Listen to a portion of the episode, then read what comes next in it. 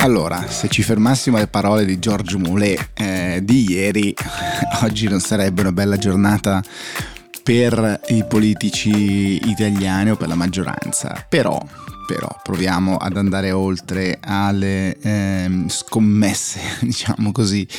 di qualcuno e proviamo a fare alcune riflessioni. La prima riflessione che possiamo fare oggi in questa puntata di Talik è relativa ai giornali, cioè oggi è una di quelle giornate che eh, se siete ancora in dubbio se la lettura dei giornali è qualcosa che vi piace o non vi piace, bene, oggi è una di quelle giornate che vi può aiutare a prendere questa decisione.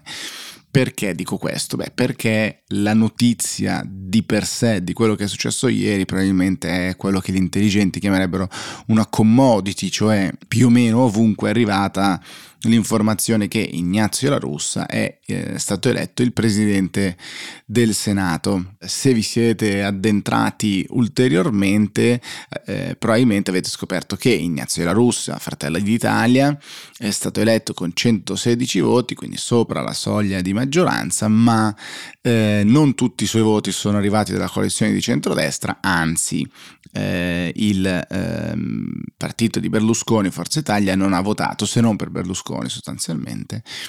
e quindi ci sono dei voti che eh, saranno arrivati da, non dalla maggioranza di centrodestra, quindi dall'opposizione.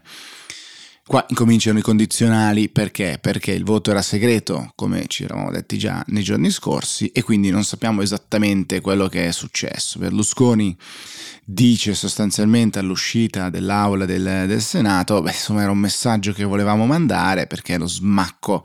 è stato eh, eccessivo e non si mettono i veti, non si mettono i veti alle persone. A che cosa fa riferimento? Sempre la solita cosa di cui parliamo da settimane ormai, e cioè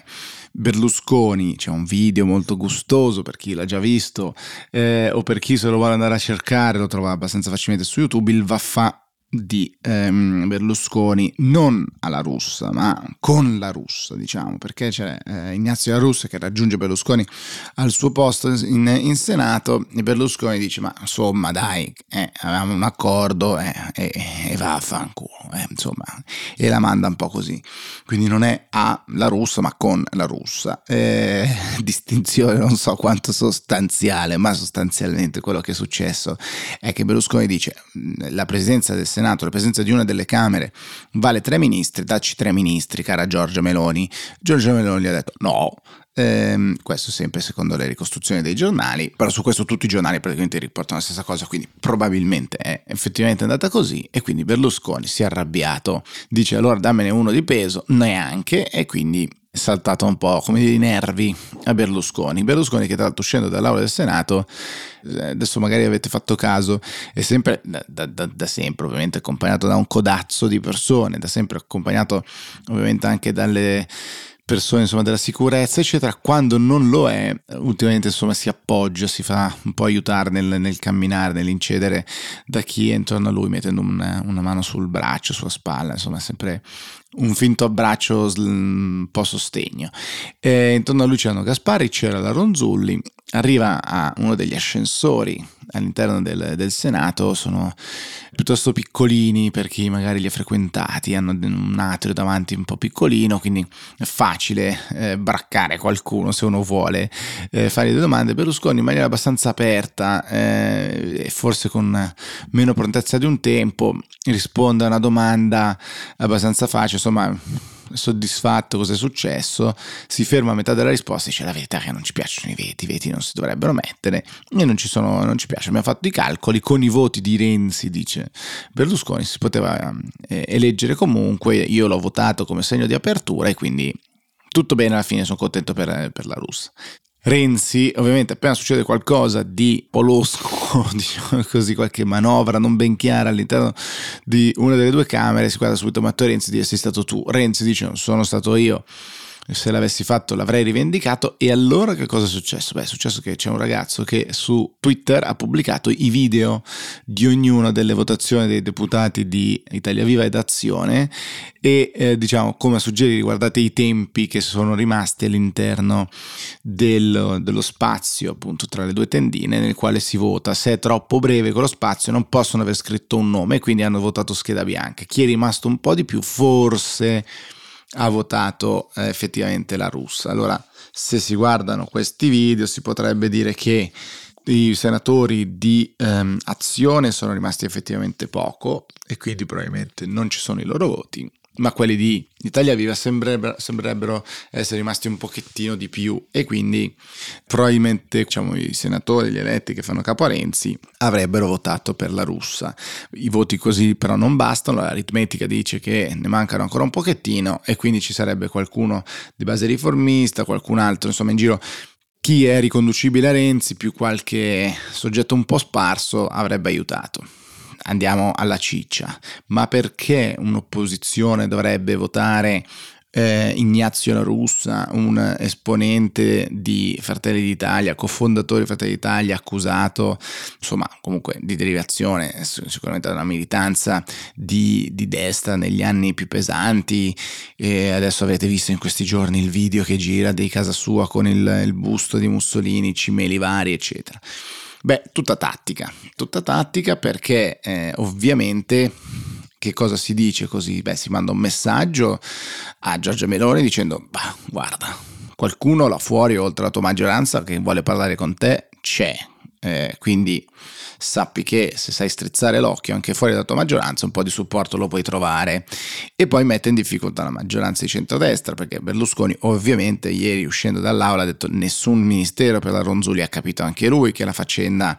era chiusa e il suo potere negoziale era abbastanza finito. E quindi come dire si, si vanno ad acuire delle difficoltà nel campo dei nemici, degli avversari e questo ovviamente è sempre utile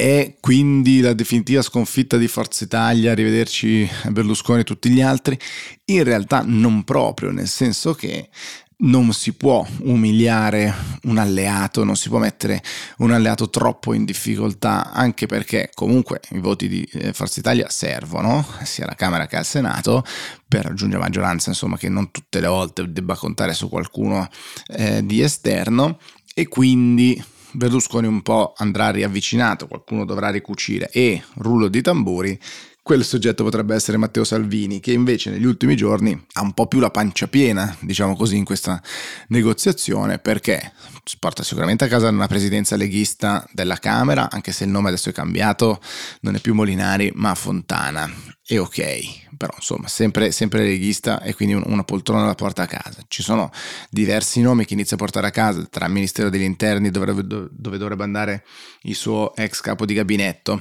un prefetto tecnico ma insomma di area, dove eh, potrebbe portare a casa eh, un altro ministero come l'agricoltura che storicamente la Lega ha sempre fatto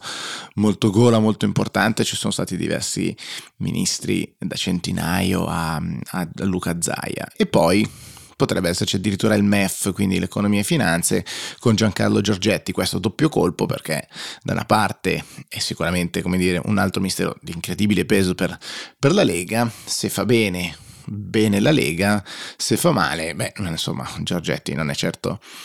più vicino a Matteo Salvini e potrebbe anche scaricarlo abbastanza rapidamente, dice qualche ricostruzione. Quindi, insomma,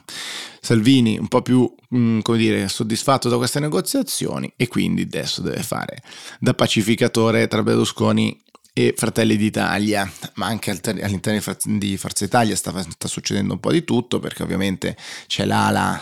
meno vicina Alice Ronzulli, che ovviamente è eh, un po' il motivo insomma, di tutte queste divisioni e che dice ecco guarda dove siamo andati a finire, come hanno umiliato il presidente senza di noi, questa sarebbe l'ala più vicina a Tajani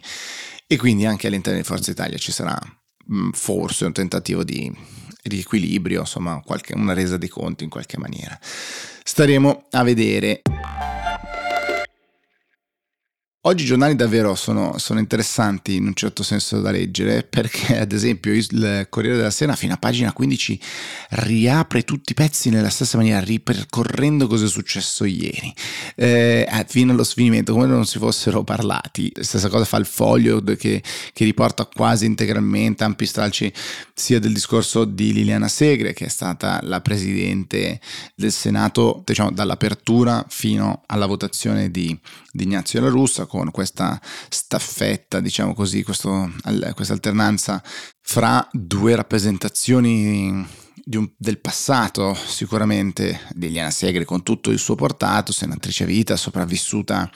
alla, alla deportazione, eh, alle leggi eh, razziali e razziste e eh, invece Ignazio della Russa appunto con il suo passato della militanza eh, negli anni più duri, la, la, discendenza dal, dall'MSI, Fratelli d'Italia eccetera. Quindi grandi grandi assonanze fra, fra, i giornali, i pezzi più o meno sempre gli stessi, poco spazio d'altro per arrivare alla politica estera con quello che succede in Ucraina, bisogna aspettare appunto pagina 15 del, del, Corriere, un po' diverso sul foglio, come sapete c'è maggiore alternanza. Il Sole 24 Ore è uno dei, dei giornali che ovviamente, avendo un taglio più economico-finanziario, dà anche altre notizie, al, al di là della revisione di una piccola recessione anche da parte di Banca Italia, della inflazione negli Stati Uniti che rimane alta, dà anche notizie di quello di cui avevamo parlato ieri, cioè della riunione che c'è stata a Palazzo Chigi sul rigassificatore. Il parere dovrebbe arrivare il 21 di ottobre, rigassificatore ovviamente di Piombino.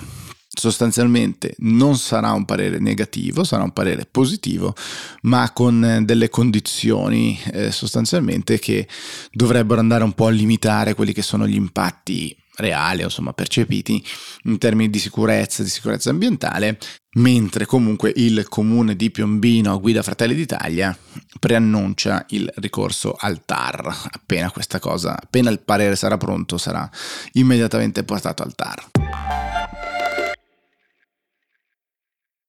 C'è una chicca che è straordinaria sul Corriere della Sera di oggi viene intervistato un deputato di eh, Fratelli d'Italia con il soprannome di Satanello,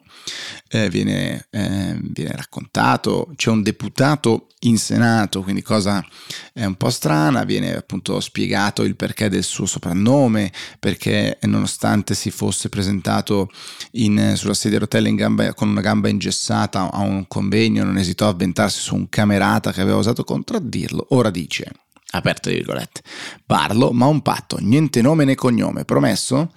Promesso, scrive il giornalista. Allora è semplice. Questi di Forza Italia beh, possono anche decidere di non votare per Ignazio, però devono sapere che non sono gli unici centristi in Parlamento, puntini puntini. Lei sta dicendo che c'è chi sta già sostituendo i voti berlusconiani? Io l'ho già detto molto, credo. Ebbene, due righe prima, ovviamente c'è il nome e cognome di questo deputato che aveva chiesto di non essere, che non fosse riportato il suo nome e cognome. C'è anche tutto il pezzo di Cazzulo con la diretta um, WhatsApp che va da un po' di body shaming su Durigon, che viene definito Crosetto sorride a Durigon, leghista sovrappeso. Ti va bene che ti hanno fatto un po' di spazio, a te di seggi ne servono tre. Questo a quanto pare sarebbe diciamo, l'highlight di giornata. Se avete del tempo extra, eh, piccolo consiglio, prendetevi del tempo di leggere,